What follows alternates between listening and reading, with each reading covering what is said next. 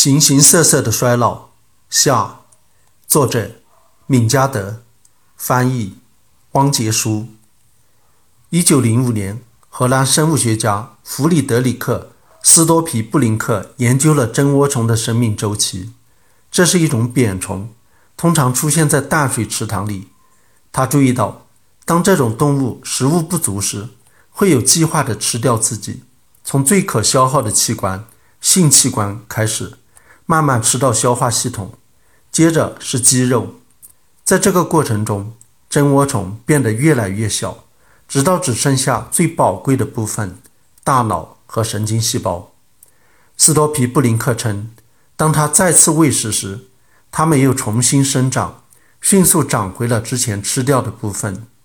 此外，它们的外表和行为看起来都像年轻的真涡虫一样。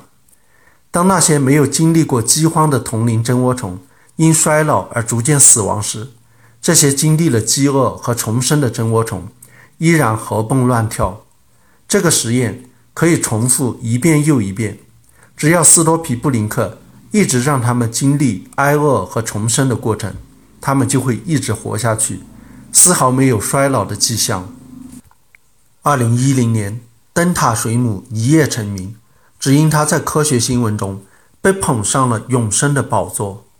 灯塔水母的生命周期分为水螅体与水母体，幼体以水螅体的形式固着生活，成年后以水母体的形式游泳生活。但一旦遇到环境恶化，成年的灯塔水母能倒退为水螅形态，从头再活一次。这是通过将分化细胞变回干细胞来完成的。与正常的发育方向截然相反。从本质上说，就是在生命的单行线上逆向行驶。腐蚀甲虫也有一个类似的绝招，但只有挨饿的时候才用。它们的一生都在树林中的尸体上度过。成长中会连续经历六个不同的幼虫阶段：先像蛆，接着像马路，然后像水敏，最后才变成六足的甲虫。一九七二年，美国威斯康星大学的两名昆虫学家在试管中将处于第六阶段的幼虫分离了出来。他们发现，如果食物短缺，它们能够退回幼虫的第五阶段；如果几天都吃不到食物，它们会逐渐缩小和倒退，直到变成刚孵出来的蛆虫的样子。如果恢复喂食，它们又能再次向前生长。经历正常的发育阶段，变成成虫，并拥有正常的寿命。它们一次又一次地重复这个周期，让它们先长到幼虫的第六阶段，然后让它们挨饿，退回第一阶段。这样，这些甲虫的寿命从八周延长到了两年多。水螅是一种放射对称的无脊椎动物，在身体上方有一个口，周围包围着触手。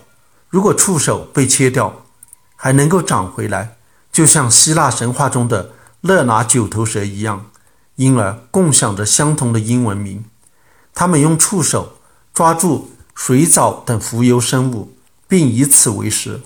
也有些水螅是绿色的，依赖着它们透明肌肤下的共生藻类。曾经有人对水螅开展了四年的研究，从野外捕捉了各种年龄的样本。发现它们似乎不会自然死亡，随着年龄增长，被捕食者吃掉或者生病的几率也不会增加。在人体内，有些细胞会不断死亡和重生，而水螅似乎全身都是这样，每隔几天便能从干细胞基底中自我更新。一些细胞会掉落和死亡，但还有一些，假如体积足够大，就能像萌芽一样。从原来那只水螅的身体上生出来，长成一只克隆的水螅。这是一种古老的繁殖方式，完全不需要性就可以完成。对水螅来说，有性繁殖似乎并不是必须的，而只是偶尔的放纵。近期一篇文章声称，水螅其实是会衰老的，其表现是它克隆的速度会变慢。研究者认为，克隆体会继承父母的年龄。他的假说是，只有有性繁殖才能重置衰老的时钟。如果这是真的，那么水系衰老的方式就回到了单细胞的原生生物，比如草履虫。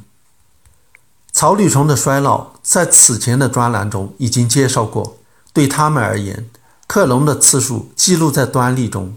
当端粒短到一定程度时，细胞便衰老而无法分裂。只有有性繁殖可以重置端粒上的时钟。这一古老的衰老方式迫使个体必须与群体分享自己的基因。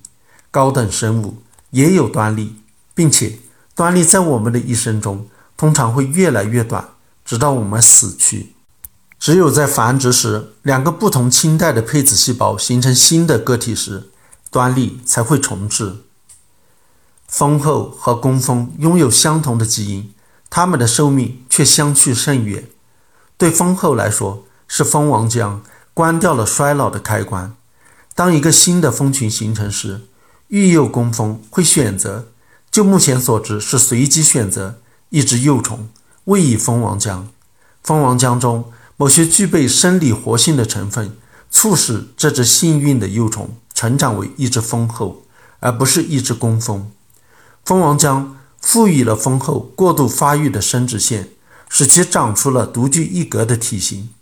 蜂后在职业生涯的开端会飞出去一次，在这个过程中，它会与十几只不同的雄蜂进行交配，并将精子存储起来。以备今后数年使用。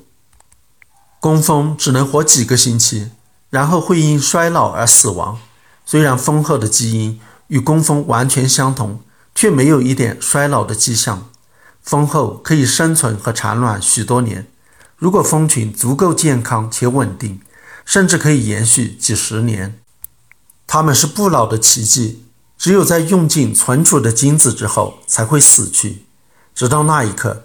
它还是能够产卵的，可是这些卵未能受精，只能长成无刺的雄蜂。接着，过去尽心侍奉蜂后的工蜂就会杀死这个衰败的皇后，团团围住，并将她刺死。衰老的方式和持续时间五花八门，许多人认为衰老是物理定律造成的，任何东西用久了都会磨损，只不过有些东西。比其他东西更耐久一些。其实，衰老与磨损的相似性只是一个幻觉。衰老与熵增定律并不关系。我们看到，大自然让生命体拥有五花八门的衰老形式，与生命体的所有特征一样，衰老也来自于进化。它塑造了寿命的长短，使其能够适应它们所处的生态系统。